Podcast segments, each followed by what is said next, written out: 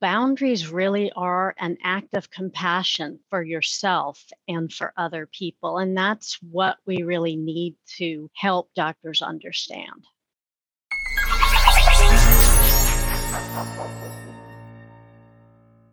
Hello, everyone, and welcome to Doc Working, the Whole Physician Podcast. We are so thrilled you're here. And I'm really excited for today's topic because we're talking about something that a lot of physicians know they'd like to get better at boundaries. But a lot of times, physician clients will say, okay, I'm supposed to get better at boundaries, but how exactly do I do that? And what are some examples of that? And so I brought in one of the experts. She is a colleague, a fellow coach, and also she's a board certified pediatric orthopedic surgeon. She's had all kinds of leadership positions throughout her career. And now she owns a company called Medical Minds Consulting, where she helps coach physicians to their best life. She's also one of the leaders in our Thrive community for physicians and helps manage our online community there. And so, Victoria, you and I talked about this in online conversations before, and I just think it's so helpful for our physician listeners to get some more details about how the heck they create better boundaries. So, I love some of the ways that you did that during the years that you were practicing full time. What did you find was one of the best things that you did that made a difference in terms of helping you have a boundary that was needed? Thanks, Jill. I'm thrilled to be here. Thanks for having me. Well, first, what I'd like to say is that boundaries need reinforcements. Just like with a toddler, you have to keep setting that boundary when it keeps being violated, or no one will respect it. And sometimes it's hard because you can feel like you're being mean setting a boundary. You can get feedback that you're difficult because you set a boundary. Like my staff used to think I was difficult, my partner was easy because they could shove anybody into his clinic and he would never complain. And I was very adamant about keeping to the boundaries that I'd set in clinic for the number of patients and the kind of appointments that they needed to have. So that's one way that I set and reinforced boundaries. Another way was when I was first in practice, when I had time off, whether it was the weekend off or vacations off, I would frequently get emails, I'd get pages, I'd get phone calls, and so, what I eventually learned to do was to set an out of office email so that people would be aware I wasn't available. And I would set an out of office announcement in the EMR with who is covering for me this weekend or this week while I'm away so that it was very clear that I was not going to be available during those times. I love that. My husband is not a physician, but he is a very busy lawyer. And he, for the longest time, would not do out of office emails when he was there because he was like, well, you know, I'll just get to the emails in the evening or when we're not doing our vacationy things. And I think it was an administrative assistant that gave him the feedback that it was confusing when somebody needed something really important from him and they'd email him and wonder why they weren't hearing back, like his normal response time. And that it was just much more clarifying for him to have that out of office response because they knew, oh, we need to look for that answer from somebody else. And so that changed his pattern of behavior, helped him relax a lot more when he was not mm-hmm. working. And I think it was really helpful for those in the workforce where he was as well. And I think that's something that's really important. Some people are hesitant to do boundaries because they feel like it's kind of aggressively dividing themselves or they feel like it's kind of a battle thing. I'm protecting myself from somebody else's assault. And I always like to say boundaries don't have to be brick walls, right? Unless they need to be for safety and other reasons. But a lot of the time, boundaries can be more like, you know, those white picket fences we see in Kentucky when you go look at the horses. And it's very clear what's your land and what is not your land. And it's clarified by a clear boundary. And so boundaries are not meant to divide, as much as they are to clarify. And so I love both of those practices. I think those are really good ideas. I think that's a really great point. And I think a lot of times physicians feel like they're being uh, not nice by putting up these boundaries and that they really should be available at all times to everybody who needs them. And I understand that impulse, but the fact of the matter is, when I set those boundaries in the EMR or in the email, my partners still knew how to get in touch with me. So if there really was some kind of question that was important and they couldn't answer, it wasn't that no one could reach me. It was that I made it a little more challenging so that only the really important stuff that needed to come to me would come to me. Another way that I did this was I had a separate phone that was my work phone.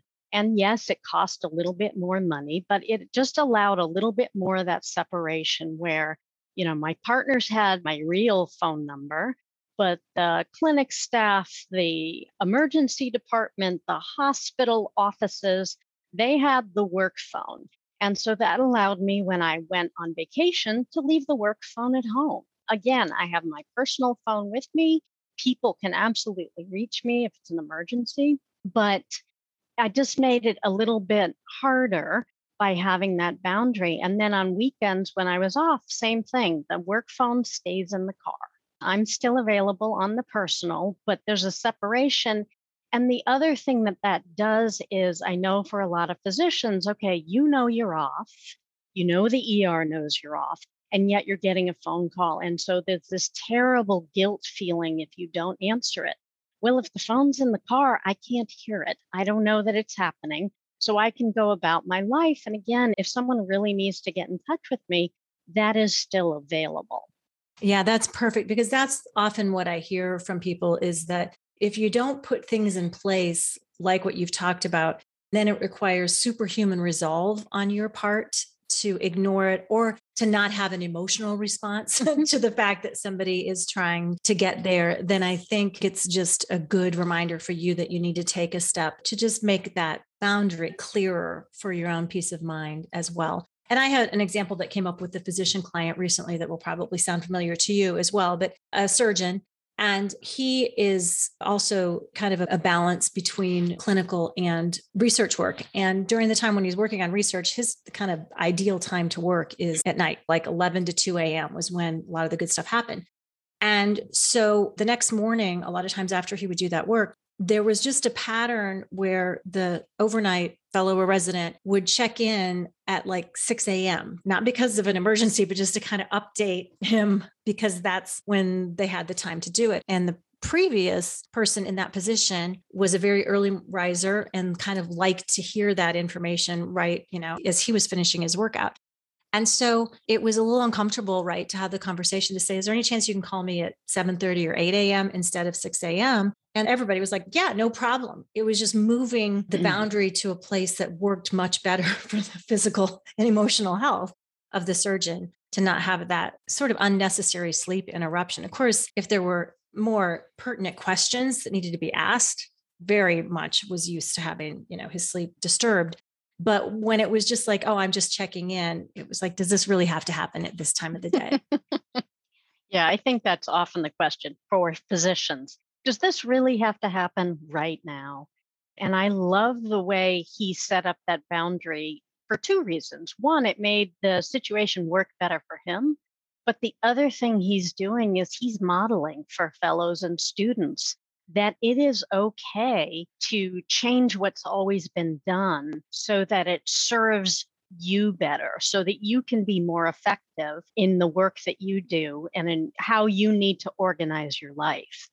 The other thing it kind of reminds me of is we've spoken very frequently about, you know, taking a pause between a stimulus that comes in and you take a pause so that you can respond rather than react. And I think boundaries help us do that. And another way that I set a boundary of sorts is I had this one colleague who, whenever he was on call, he would always call me. And usually he wasn't calling me for advice. He wanted me to, you know, come save him from whatever it was he was dealing with. And what I did with him is I put his name into my phone as don't and his last name so that when he would call, instead of automatically answering it, I would take a pause like, Am I able to be available as my best self right now? Or do I need to let this just go to voicemail and then check and see what the problem is? If it's like really critical, he definitely needs help. Okay, I'll jump in and take care of it. But if it's not really critical, it's one of those things he can take care of, but he's kind of being a little bit less than helpful about it, then it gives me that opportunity to again have a pause in there. So I'm not, you know, leaving being out to dinner with friends to go into the emergency room when I'm not on call. Yeah, that's excellent. because that's part of the problem without having boundaries is then we become that exploding doormat, right? You know, in this case, this person had a pattern of behavior where, you know, it's going to make people a little irritated. But in other mm-hmm. cases, we don't have good boundaries with one subset of people, then often those closest to us, like our good friends and colleagues and family members that it's safe to be our full emotional spectrum with, they'll just ask an innocent question mm. or call us or text us. And then they get this kind of overreaction or triggered response because we're irritated that somebody else has not left us alone or is somehow crossing a boundary that we may have not articulated. So I think that's a really good example of why having a boundary and helping us to be in that space where we're self actualized, where we're kind of, you know, present in the moment and less likely to be reactive or dysregulated emotionally, we're likely to have a better experience with those communications and encounters that we have. Yeah, that's exactly right. In order to show up as our best selves, boundaries actually really help us. They're not an example where we're being mean or even particularly stern. And it's also not an example where you're trying to create problems with the other person. What you don't want is to be exhausted, frustrated, and resentful. And as you said, take it out on the people who are closest to you, or even taking it out on the people that you work with who are, in fact, causing the frustration, but it's because you haven't been clear about where your boundary is and what your needs are. Yeah, absolutely. Beautifully said. And I think that's really important. And I've been doing some research on resilience and some new emerging information and ideas and concepts and data around the idea of resilience. And it turns out people who have good boundaries tend to be more resilient. And the theory behind that is that if you are someone who doesn't tend to have good boundaries and tends to just wish that other people would do things differently than they do and you just think if you try hard enough and are you know an a plus enough student that they'll see how great you are and then suddenly they will anticipate your needs and decide that they should create some boundaries or not overwork you or ask you to do things. And so when that doesn't happen because it hasn't been communicated it starts to make people feel like they've lost control right? Like i have no mm-hmm. agency in my life I have no mm-hmm. control. Even though I'm doing really good work and I'm a great human being, they just keep overworking me. They just keep scheduling me. And at some point, resentment starts to build, and that is burdensome and that contributes to burnout and to overwhelm. And so to understand, oh, for my long term ability to answer this calling as a physician to do really great work and serve in the world, boundaries help me do that more because it helps me to not feel so overwhelmed and to hold on to some of that agency. Yeah, I think that's absolutely true. Boundaries really are an act of compassion for yourself and for other people. And that's what we really need to help doctors understand. So much great information. I hope you guys bookmark this one and come back and listen to it when you find yourself feeling overwhelmed or like there aren't clear boundaries. Dr. Victoria Silas, surgeon coach, you gave us so many good examples.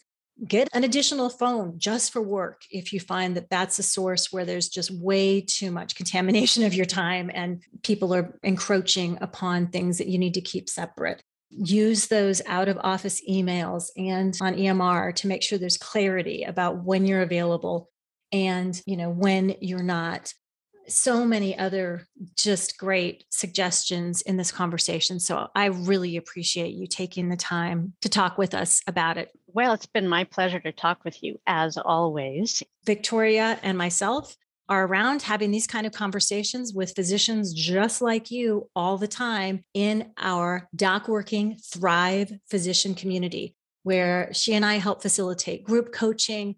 We have online community connections, we have courses, with great information on leadership and communication. So we really hope that you'll go to docworking.com and check out our Thrive community. As always, it is great that you guys are with us here today, and we look forward to seeing you next time on Doc Working, the Whole Physician Podcast.